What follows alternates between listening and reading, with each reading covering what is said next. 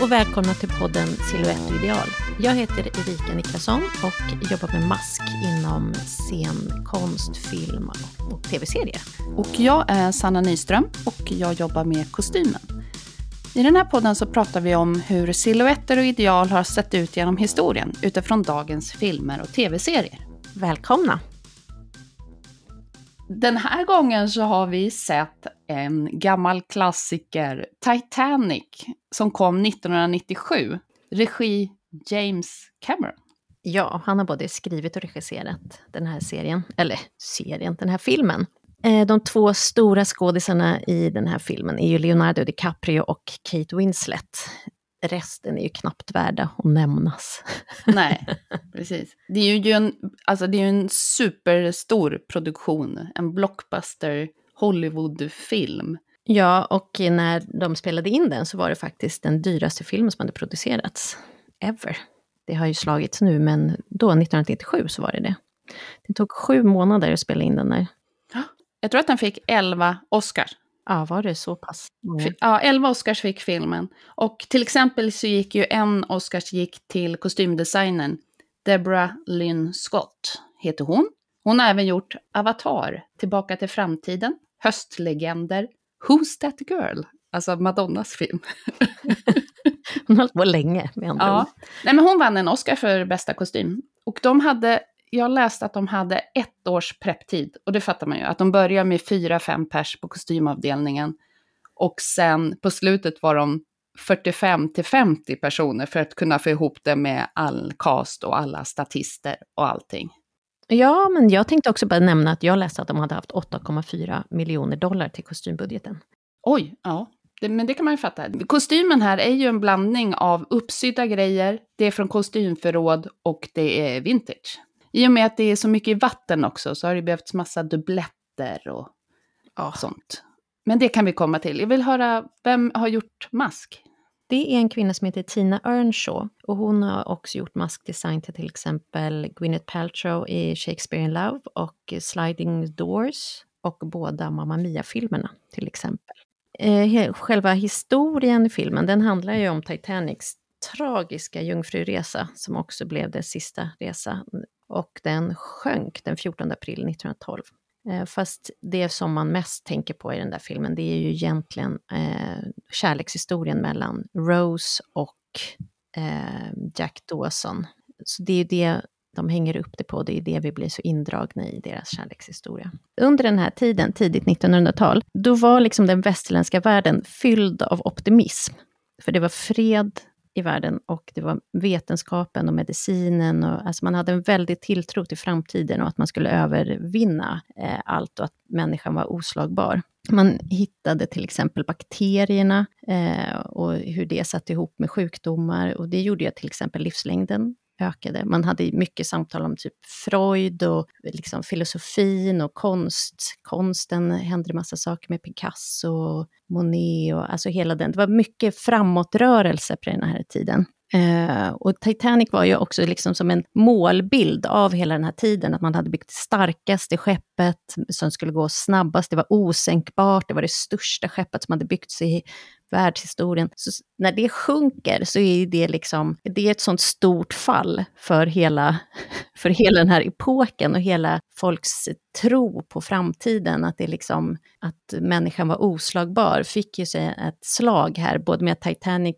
sjönk och sen så kom första världskriget och slog sönder, där tekniken slog sönder och dödade massor eh, av människor, vilket gjorde att eh, den här tilltron och framtidstron blev ju lite eh, nedslagen, kan vi säga.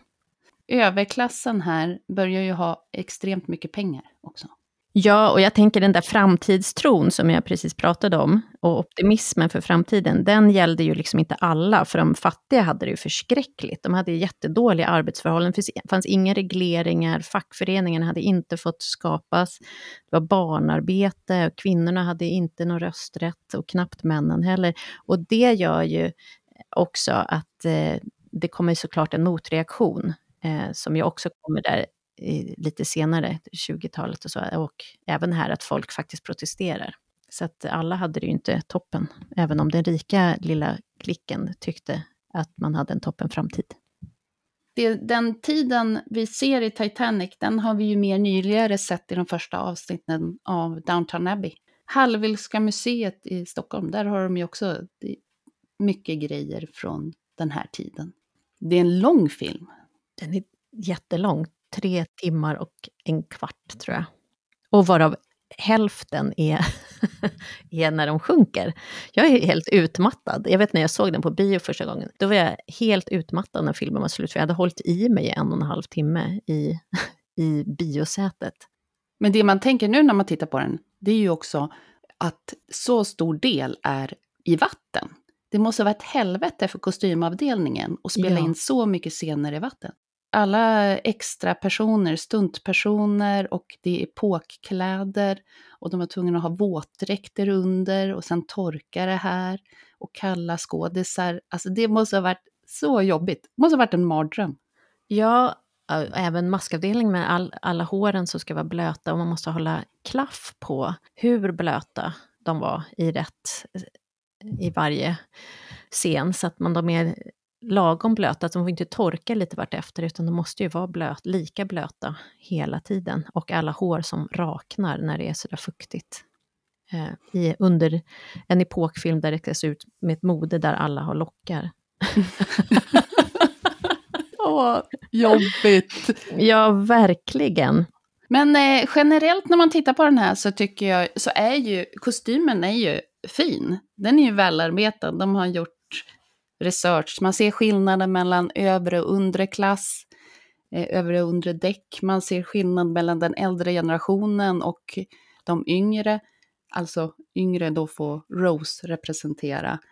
Här kommer vi från en tid där den äldre generationen då, som är de flesta tanter som är på båten, och nu pratar jag överklassen, och Rose mamma till exempel, de har ju en liten annan silhuett med höghalsade klänningar.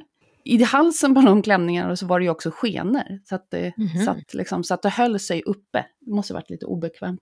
Mm. Inte längst fram hoppas man, för då får man... Nej, inte längst fram, utan på sidan. Precis.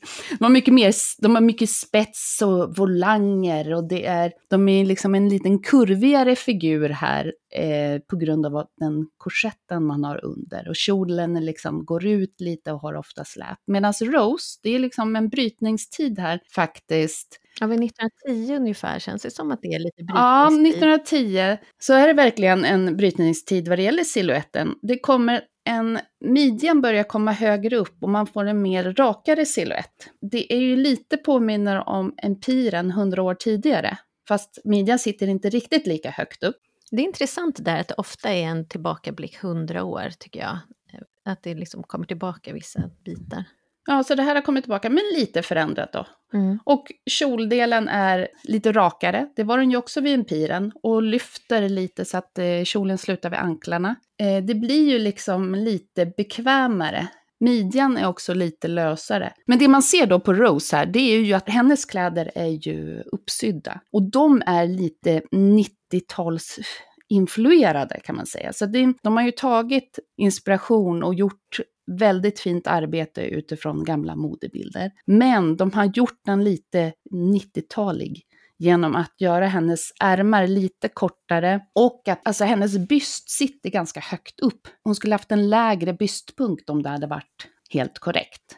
Men man köper det här i det hela, tycker jag. Men det är om man ska vara petig så har hon mer byst som är influerade av push-up-bihån som man hade på 90-talet.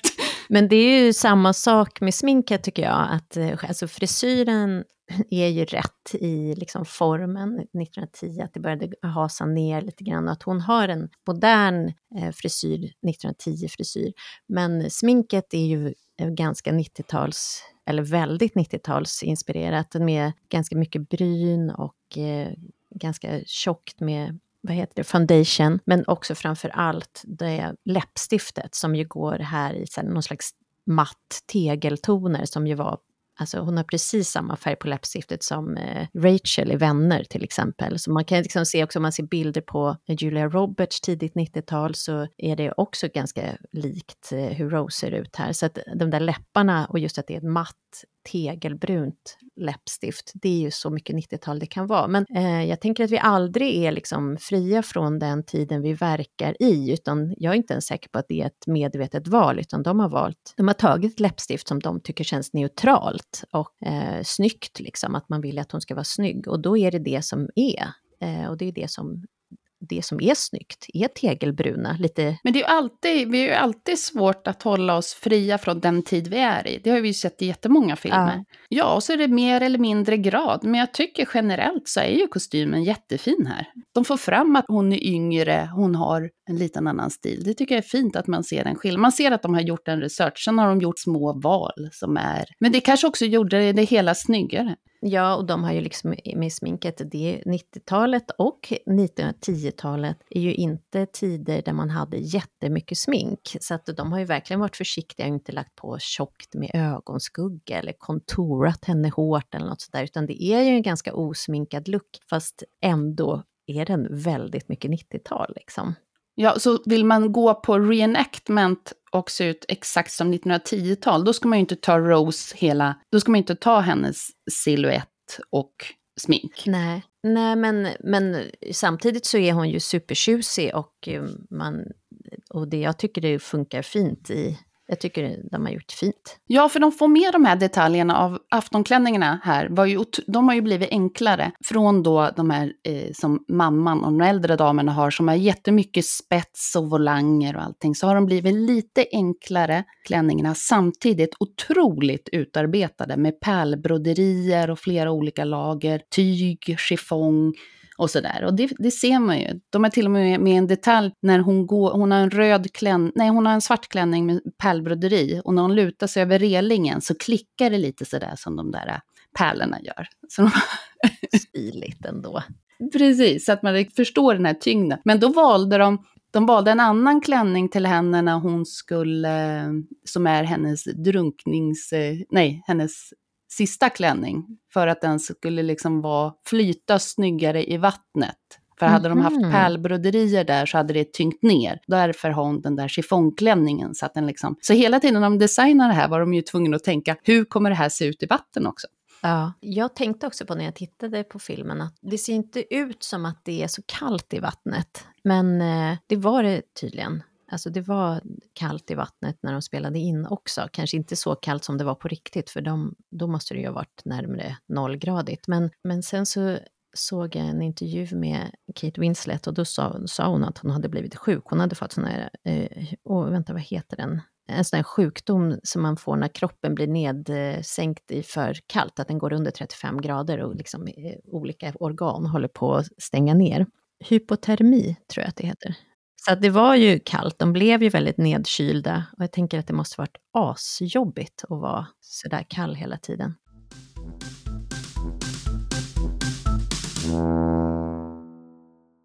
Jag ska inte säga så mycket om eh, männens kläder, men den här klassiska fracken som eh, överklassmännen har, det är ju samma slags stil vi har idag till högsta högtid, liksom, som folk har på Nobelfesten.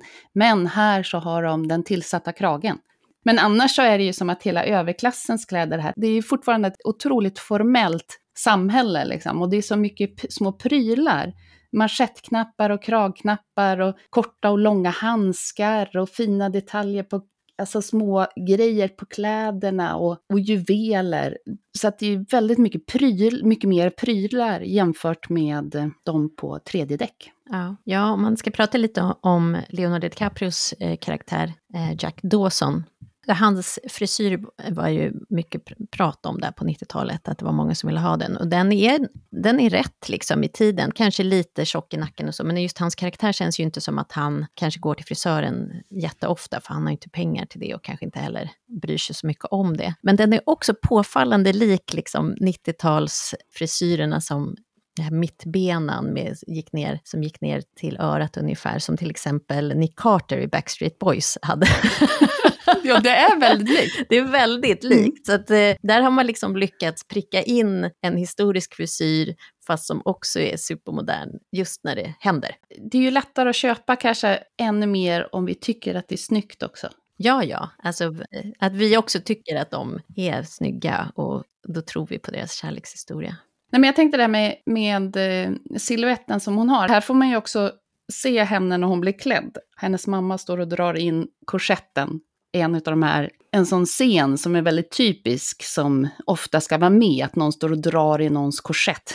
Bara för att överdriva det här att det är så fruktansvärt med korsett. Vilket det kanske inte alls var på det sättet. Hon har ju på sig underklänning och mamelucker, men den korsetten hon har, den är, liksom, den är fel i tid. Mhm. Att den är ju mer en sån korsett som hennes mamma skulle ha. Om hon då ska föreställa en kvinna som har köpt det nyaste, nyaste modet i Paris, då borde hon också ha haft den andra korsetten som kommer här. Det har kommit från den här S-kurviga korsetten som trycker in magen och så fyller man på, bygger man ut på höfterna så man blir mer kurvig. Det är det som damerna har på båten här. Medan Rose, hennes korsett borde då vara en lägre och slimmare, det ska sluta liksom under bysten och att den ger en mjukare, enklare design. Att den, den ska liksom minimera kurvorna och släta ut till skillnad mot innan där man skulle ha ett litet kurvigare mode. Och jag tror att det är det också som gör att siluetten blir lite fel på henne, om man är petig alltså. Man hör ju så himla mycket fel grejer om korsetter, så ibland så sägs det och så slängdes korsetten här. Och det gjorde den inte alls utan här är ett tillfälle när korsetten börjar bli en gördel istället. I och med att den slutar under bysten och så går den ner över höfterna. Och sen så börjar man faktiskt använda bysthållare, för nu har man ju inte riktigt något stöd för bysten här. Innan har man haft en slags bystsupport för att liksom bygga ut så man fick det här duvbröstet. Åh, det skulle man ju vilja ha. Du, bröst. Ja, precis som mammorna har här. Ja. Och då så har man här då istället en, ja men den första brass, brassieren, bysthållaren börjar komma här. Men hur, var den? hur såg den ut då? Jo, man har ju ett korsettskydd som man hade över för att jämna ut. Liksom. Så först hade man ju under, underklänning och sen korsetten och sen korsettskydd.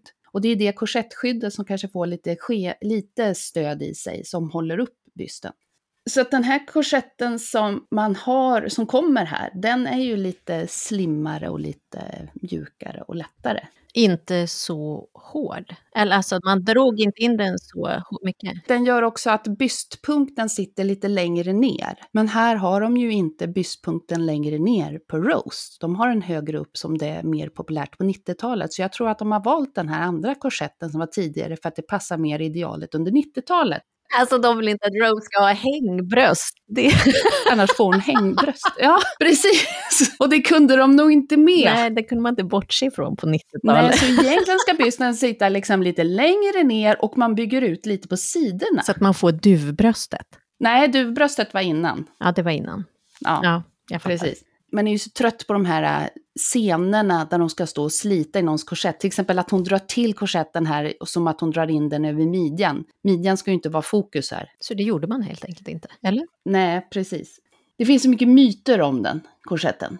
Så att man blir alldeles trött. Och det är också så vanligt att skådisar som har varit i en korsett, till exempel även eh, Kate Winslet här, säger att åh, det var så jobbigt och det var en mardröm och det var tortyr. Men det är ju också för att man har använt, en korsett var ju någonting som man var tvungen att skräddarsy efter kroppen och sen gå in korsetten. På samma sätt som du går in ett par Dr. Martens så måste du gå in en korsett där den vänjer sig. Och det är inte alltid man har Mhm. tid med det när man spelar in filmer. Jag tänker också att det är väl inte alltid som man gör helt nya korsetter som Nej. är formgjorda till skådespelarna, för det finns ju inte pengar till, tänker jag. Nej, exakt, exakt. Det gör ju också att en korsett blir obekväm. Och sen är det ju inte alltid i alla filmer de har en underklänning under, då blir den också obekväm. Så det finns flera olika Jag tänker att det också måste handla jättemycket om ovana. Alltså om man alltid har haft korsett, då, då vänjer sig ju kroppen med det. Eller? Absolut, det finns ju någon slags extrem överdriven tanke på att det var så hemskt att ha korsett. Men vi får ju också tänka på att det är ju, man kan ju inte förvänta sig att det ska vara som att ha en t-shirt på sig. Att det inte ska kännas. Korsetten, man var ju van att ha den. Och den är ju också som ett stöd. Ja. Jag kan tänka ibland att jag skulle vilja ha korsett för att få lite bättre hållning. Ja, och det finns så mycket myter vad det gäller korsetten om det här att man opererade bort revben. Det är en myt, det gjorde man absolut inte. Svimmade folk?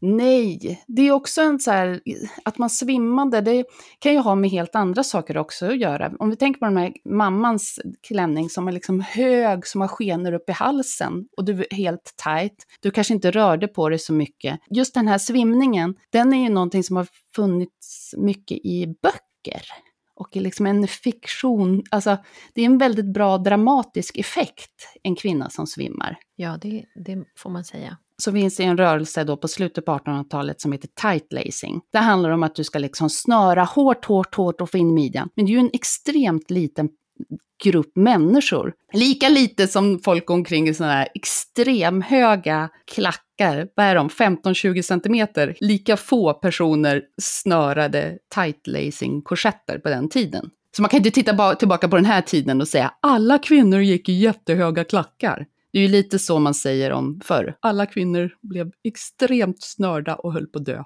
Men var det inte också så att eh, man retuscherade bilderna lite grann så att man såg smalare ut eh, än vad man gjorde på riktigt? Absolut. Så först var det ju så att modeplanscher som målades, där överdrev man ju. Ja. För de är ju ritade. Då kan man göra hur smal midja som helst. Sen så på fotografier så har man retuscherat. Man har liksom, det finns de här klassiska korsettbilderna som ofta tas upp i ja men säg så här, Aftonbladet eller någonting, som ska visa korsettens hemska historia. Då är det de korsettbilderna där man ser att de har fejdat bort på sidan. Med lite svart färg bara. Retuschering fanns även då. Ja. Och det finns nu. Och sen också att Eh, man jobbar ju mycket med illusionen av att midjan är smalare. Så till exempel den här eh, S-kurvan, den här Gibson Girl-kvinnan som är då Rose föräldrars damerna. Ja, den är liksom tidigare 1900-tal. Man drar ju in midjan, men man bygger också på höfterna. Och duvbröstet. Och, och duvbröstet bygger ut bysten. Och då ser midjan mycket smalare ut. På samma sätt som mitten på 1800-talet. Du har en jättestor krinolin.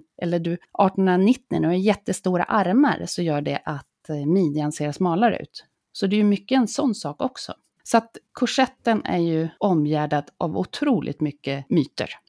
Det här att ett, rebenen gick av, det var ju till exempel om man stoppade korsetten med valben så kunde det ju hända att de valbenen sprack. Och så har det blivit liksom någon sån här fel information som att det var rebenen på kvinnorna som sprack. Jaha. Och sen är det ju också att när den här korsetten 1910 när den lite lättare kommer, som sen börjar övergå till någon slags gördel, då skriver ju de som producerar de korsetterna, skriver ju om hur hemsk den tidigare var. Och men köp den här nya, bättre. Och sen när vi har tittat på det här nu, då ser vi ju de här artiklarna om hur man skrev om hur hemsk korsetten var.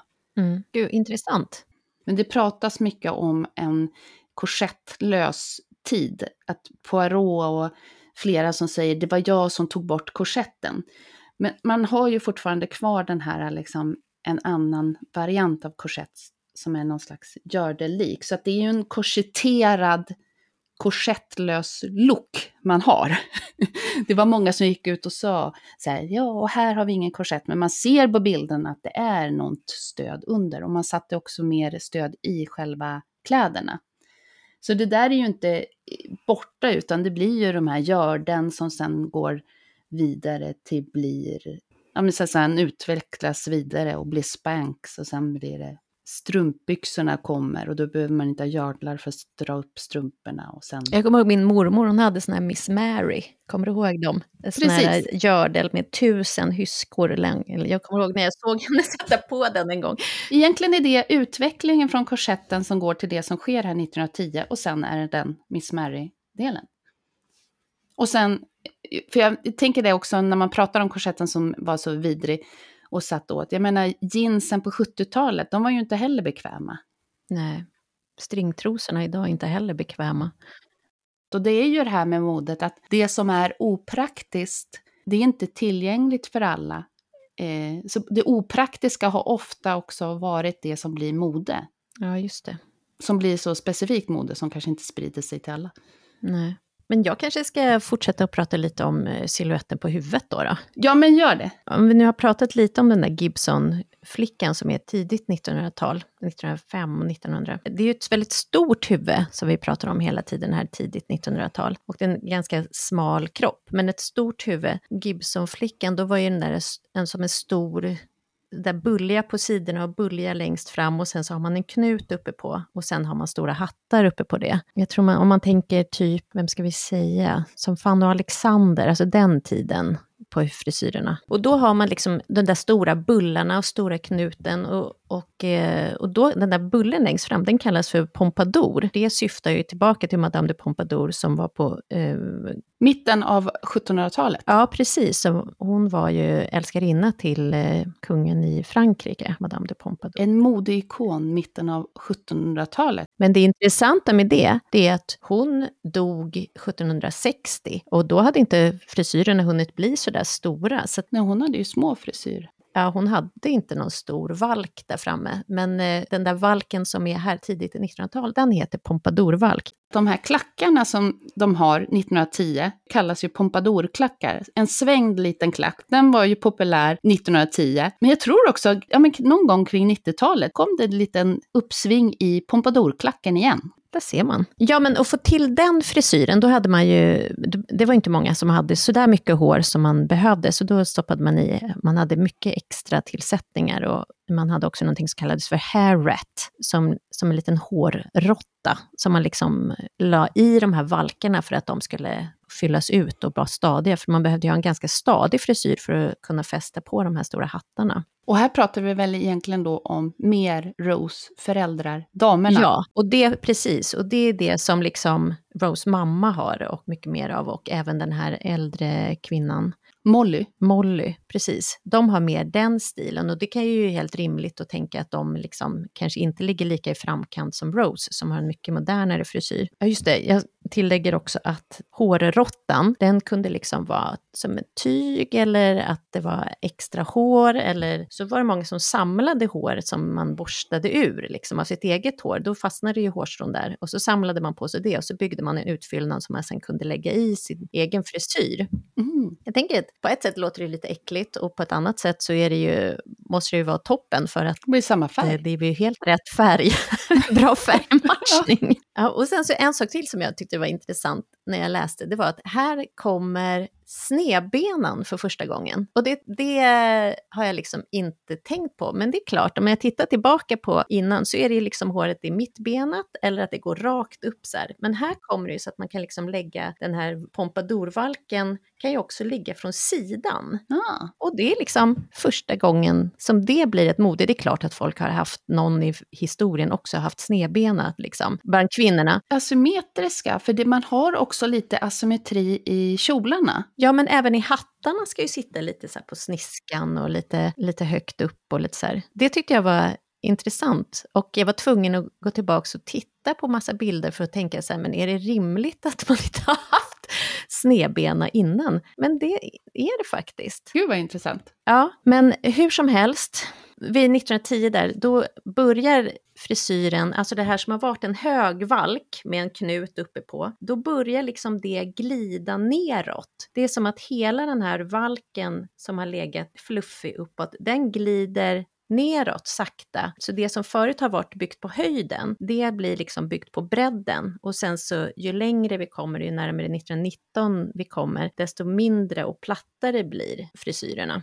Så det stämmer ganska bra med, med det som Rose har. Hon har ju en mycket nättare frisyr och man börjar också eh, applådera liksom i 1910 där att huvudet ska få rätt storlek på huvudet. Ja, man har ju haft en extremt stort huvud med de här frisyrerna och hattarna. Ja, fast runt 1910 då är nästan hattarna som bredast skulle jag vilja säga. Man vill att de ska gå ut över skuldrorna. Ja, så innan då har det liksom varit man har byggt på höjden och hatten har suttit lite uppe på, fortfarande stor, men uppe på. Och sen så när liksom frisyren går lite ner, då går hatten också lite ner så att det blir det där stora brettet som man kan titta lite under liksom. Och sen blir de det där jättestora. Men då blir det liksom också att håret ligger ganska mycket över öronen och knuten liksom byggs mer, mycket längre ner.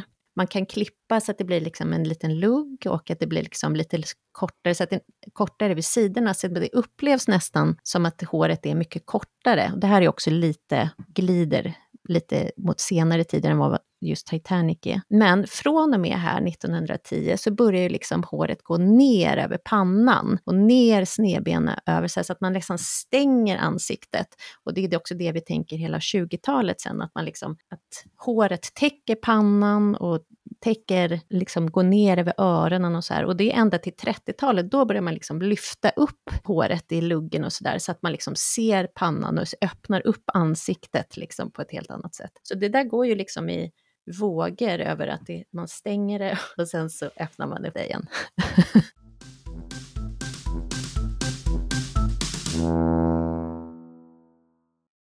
de här stora hattarna, och det ser vi också på flera av kvinnorna på båten, när de är som störst kring 1910 och sen innan, att de dekorerar med fjädrar och plymer och grejer som gör att de blir ännu större. Och det här är ju en grej, alltså. Det är ju en trend där med fjädrar och fåglar i hatten och den startade ju kring typ 1870 när hattarna var mycket mindre och fortsatte här in på 1910-talet. The Bird Nest kallade Coco Chanel-hattarna. Men han använde ju liksom fjädrar och huvuden, vingar, hela uppstoppade fåglar för att dekorera. Med liksom esprier, egretter, plymer. Vad är en egrett?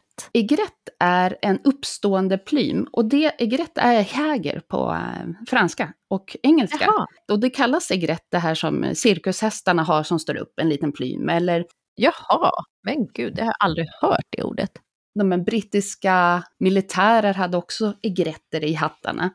På svenska heter den fågeln egretthäger och när den häckar, då har den en viss häckningsdräkt där det blir förlängda bröst och ryggfjädrar och de kallas egretter. Och de tog man då från eh, fåglarna. Då dödar man fåglarna, vilket gör att fågelugnarna blir kvar och svälter. Men det är en sån enorm industri, den här fjäder och eh, fågeljakten, plymjakten. Man uppskattade att 1886 då dödades fem miljoner fåglar för att användas som dekoration på hattar. Och de var också dyrbara, så att det, var, det var nästan högre pris än guld. Man säger att de så sydafrikanska strutsarna, de var nästan dy, strutsarnas fjädrar. fjädrar var dyrare än diamanter. Så att det är ju en enorm liksom... Business. Ja, business. Såklart, då blir det ju också svårt att stoppa. Men det här ledde ju till att Eh, det var en massa fåglar som blev utrotade. Och de som låg risigast till, det var ju den här... Eh, Stackars hägen. Egretthägen, flamingos, rosenskedsstork, olika så paradisfåglar, brasilianska kolibrin, papegojor. I USA så var det en massa fåglar som häckade kring Everglade i Florida, som blev, höll på att bli utrotade. Nya Guinea. Men slutade man, alltså, eller hur? Ja, det ska jag komma till hur man slutar. Men man använde ju liksom alla slags fjädrar, som från kalkon och gäss. I England så var det en massa sjöfåglar som var hotade. Skäggdopping. Och en fågel, en nyzeeländsk fågel, huia, den utrotades helt 1907. Den finns bara kvar som uppstoppad variant. På en hatt? Ja, på en hatt. Den finns kvar på en hatt. Det startas några olika plymföreningar kvinnor som går ihop och bestämmer sig och skriver under på vi, vi ska inte använda kläder och hattar som har fjädrar. Så det är The Royal Society for the Protection of Birds. Den grundas 1898 i England och National Audubon Society grundades i USA 1905. Men hur slutade det där då? Ja, men alltså, det som egentligen, trots alla de här föreningarna och allt jobb, det som gjorde att det slutade, det var ju att frisyren ändrades. Och det blev, man började med andra slags hattar. Det blev de här klockade hattarna. Så att då är det ju inte intressant och då kan man ju inte Nej. dekorera dem så mycket. Så då fanns det ingen efterfrågan. Så länge efterfrågan finns så var det ju enorma summor som florerade. Och det var ju också en hel industri, de första, liksom, inte första, men som sweatshops där folk satt och tvätta och blekte, färga, stärkte, lockade de här fjädrarna. Den här strutsfjädern, för att få dem till riktigt snygga plymer ska man ju knyta ihop varje liten del med en till del så att man dubblerar eller tripplar strutsfjädrarna så att de blir ja, snygga. Men så att både i Paris och New York hade jättemånga sådana här äh, plymfabriker. Och i London så var det en, ja men som en plymmarknad där det såldes. Innan det här så har man ju haft något liknande. Det var ju tidigt 1800-tal så stoppade man jakten på bävern. För bävern höll på att dö ut för att man hade jagat bäver för bäverhattar i 200 år. Herregud, nu finns det bävrar faktiskt i Årstaviken. Ja, men jag tycker att det, ja, men precis. men jag tycker det är så hemskt för de här fåglarna, de har ju som finast fjädrar när de häckar. Och det är då, mellan april och september, man jagar dem. Det blev liksom dubbelt, man dödar de fåglarna för att ta fjädrarna och sen blev det fågelungar kvar som svalt. Ja. Det är också så kortsiktigt att tänka att man tar dem där, eftersom det, då dör ju fågelungarna, det kommer inga nya fåglar. Det är ett mode som är skönt att det inte kommer tillbaka. Ja, alltså det tror jag faktiskt inte kommer komma tillbaka. Men vi kan, jag kan också nämna lite om de här stora hattarna eh, som skulle sitta fast på de här stora frisyrerna. Och det var ju att man var tvungen att ha eh, hattnålar. Och de där hattnålarna kunde ju vara jätte jättelånga. Ja, just det, det måste de ju vara. Ja, och även väldigt spetsiga för att de skulle gå igenom hatt och frisyr och allting sånt där. Men så är de, de är väldigt vassa längst ut i toppen. Så att, eh, 1908, då, då sa man så här, de får inte vara längre än så här. Och eh, man måste sätta ett litet skydd längst ut på det vassa. Så när man har kört igenom hatten genom, eller eh, kört igenom nålen genom hatten och frisyren och ut på andra sidan, då måste man liksom sätta som en liten plugg på den vassa sidan för att inte folk skulle liksom få ett öga utstucket när de var på bussen och någon gick omkring med en sån där jättevass eh, hattnål. Och även att det var många kvinnor som använde dem där ifall det var någon som skulle bete sig illa så kunde man dra ut sin hattnål och använda det som ett vapen. Det tänker jag är ändå lite praktiskt. Lite praktiskt. Så fragetterna eh, sades göra det, så de fick också, därför blev det också regleringar att, man, att de faktiskt inte, eh, de fick inte ha sådana där hattnålar, har jag läst någonstans. För att det var extra, de var extra farliga. Men hon Molly, Molly Brown som är här på, på båten, hon har ju speciellt fjädrar, olika hattar med fjädrar. Och man bytte ju också hattar till olika event. Det ska ju matcha kläddräkten, så man har ju ganska mycket hattar med sig. Men hon eh, fanns på riktigt och hon överlevde ju Eh, så det var ju en verklig person. Och en annan verklig person som, var, som de var med i serien och som var med, det är ju Lady Duff Gordon. Det var en brittisk modedesigner som kallades Lucille. Och de nämner henne i filmen. Och hon var ju också med där. Till exempel så gjorde hon underkläder. Ja, det är ganska många personer som är med i filmen som också har sina korrekta förlagor faktiskt. Som de har, alltså man kanske inte får se deras historia så mycket, men att de ändå har deras namn. Liksom. Det är ju fint. Det är ju mycket statister här, där de har verkligen lagt ner mycket tid på att göra dem korrekt klädda. En sak som de har, de har ju handskar på sig. Kvinnor hade ju alltid handskar på sig utomhus, speciellt den äldre generationen. Så att man har korta handskar dagligen. Det ser vi på Rose när hon kliver ut ur bilen innan hon ska gå på eh, båten.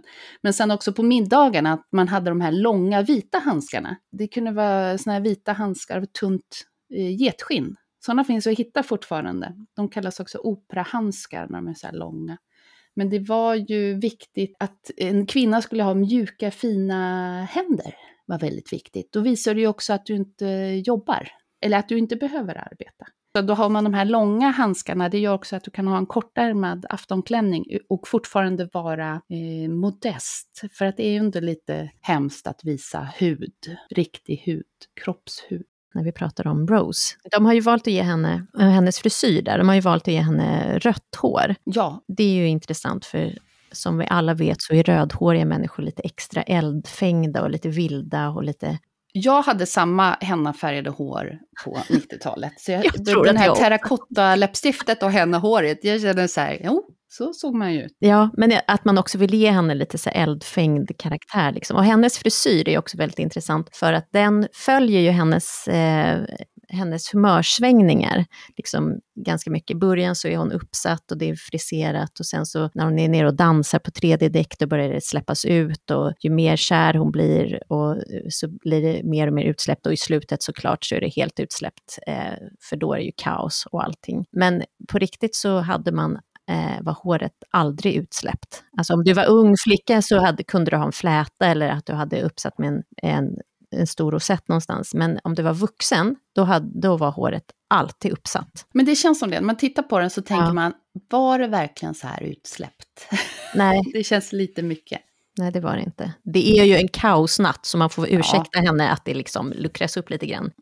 Sminkmässigt så var det ju så att eh, från på 1800-talet var det ju så förbjudet att sminka sig, för man skulle ju visa sin själ, sin rena själ skulle ju liksom synas i det rena ansiktet. de sminkade sig ju då och det gör, fortsätter man med här. Här börjar det bli en svängning, att man faktiskt får sminka sig lite grann.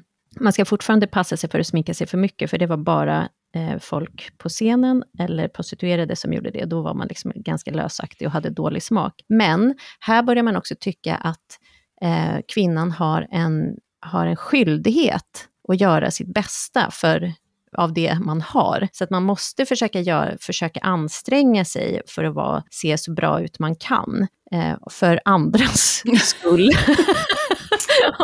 Om inte oh, annat. Gud. Och man använde jättemycket olika så här, ansiktsvatten och olika krämer och mycket som gick ut på att man skulle liksom få en ren hy och att man skulle ta bort fräknar och leverfläckar och eh, allt som var lite ojämnt och så här. Och här fanns det ju liksom inte några regleringar. Det fanns ju inget, inget statligt verk som sa så här, hallå, ni kan inte ha arsenik i tvålen, för det är jättedåligt. Utan det sålde man, för det tyckte man det blev bra. Liksom. Så det var många av de här medlen som var ganska tvivelaktiga och hade ganska dåliga saker i sig, kemiska saker som man absolut inte ska ha på huden, även om de inte var dödliga, så var det ändå ganska osunt att ha dem på huden. Men man använde ganska mycket puder och man kunde ha lite rosa på läpparna, inte tegelbrunt.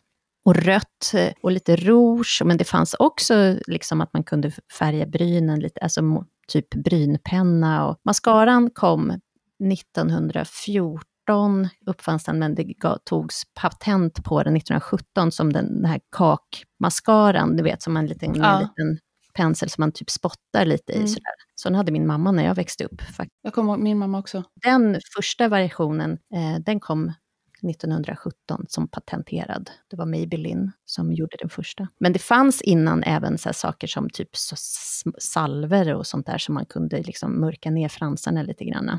Det var ett varuhus som jag inte hittade hittar igen vilket det var. Eh, de startade en öppen sminkdisk så att man faktiskt kunde gå dit och prova ett läppstift innan man köpte det, eller prova en rouge innan man köpte det. Och det här blev en succé, så det kopierades snabbt till många andra varuhus. Eh, för innan hade det varit lite hysch med att man faktiskt gick och köpte smink, så man beställde det på postorder eller lite hemligt sådär, för det var ju ändå inte så snyggt att sminka sig. Men det börjar vända om här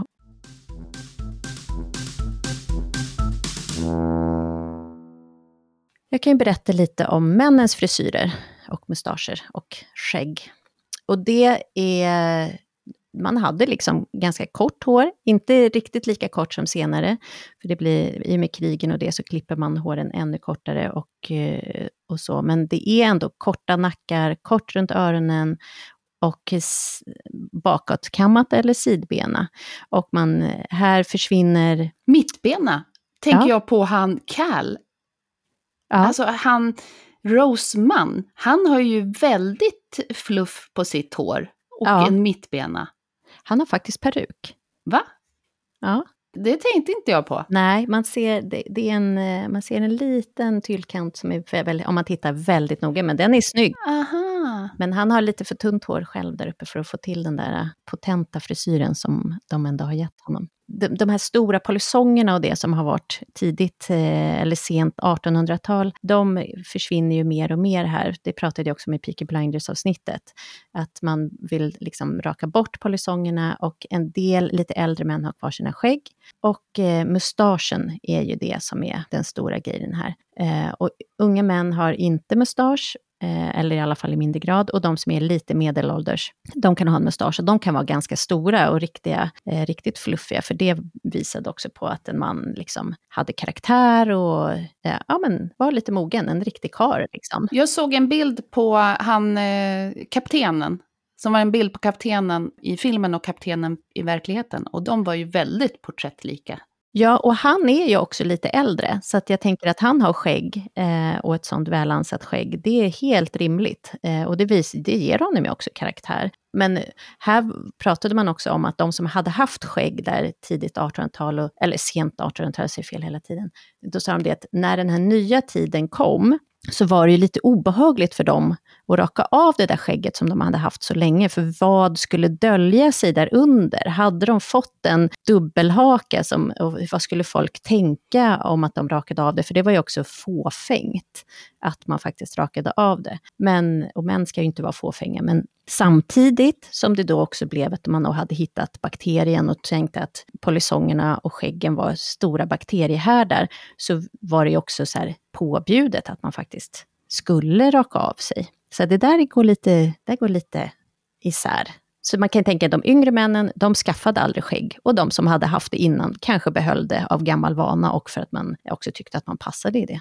Och kanske hade fått den där dubbelhakan, det vet man ju inte, som ville dölja det. Men, men annars är frisyrerna är ju eh, jätte, alltså männens frisyrer, och de, det händer ju inte så mycket med dem från tidigt eh, 1900-tal till 1960, när, liksom, när man faktiskt börjar spara ut längre hår och Beatles kommer. Men det är ju 50 år av ganska ja, det ser lite likadant ut. Ja, och här ser vi ju kläderna som männen har på sig på middagarna, överklassen. Det är ju den här fracken som vi har fortfarande idag på Nobelfesten och vi, när det är riktig högtid. Men här så har de den tillsatta kragen. Att de har tillsatta kragar, då ser man ju det, den här lilla bronsknappen, man ser det på några utav dem. Och eh, man ser det till exempel på han Bruce Ismay, eller vad han heter, han som är ja, just det. bossen över rederiet. Man ser det på Jack när de är nere på tredje däck och dansar, för då har han knäppt upp den här knappen så hänger kragen löst. Men här Bruce Ismay, jag måste också säga, jag måste lägga upp en bild på hans fru på Instagram, för det finns en fantastisk bild på henne med en fågelhatt. Ja, alltså ni kan ju gå in och titta på vår Instagram som under silhuett och ideal. Och där lägger vi upp lite bilder eh, som har med avsnittet att göra. Nej, men vad ska vi säga om filmen? Eh, bara avslutningsvis om filmen. Avslutningsvis om filmen vill jag säga att det är en fantastisk kärlekshistoria. Eh, den är väldigt lång och ja, det är ju en stor film i dess rätta bemärkelse. Det vill jag säga som tre sista saker. Vad vill du säga? Jag tycker man ska ha sett Titanic egentligen. Den, liksom, den visar lite om den här tiden. Det är intressant att det är Titanic, själva storyn kring den. Mm. Det är en bra film. Eller bra. Den är ju en kärlekshistoria. Men jo, men den är bra. Alltså jag menar, tänk att den är gjord 97. Det är en bra, det är fantastisk katastroffilm. Jag är inte så förtjust i katastroffilmer i vanliga fall, men den här, alltså, just för att vi blir så indragna i den där kärlekshistorien, så känner vi också med dem och tycker att det är så sorgligt när han, eh, när han fryser ihjäl faktiskt. Ja, spoiler! spoiler! det är som att man utgår från att de flesta har sett Titanic.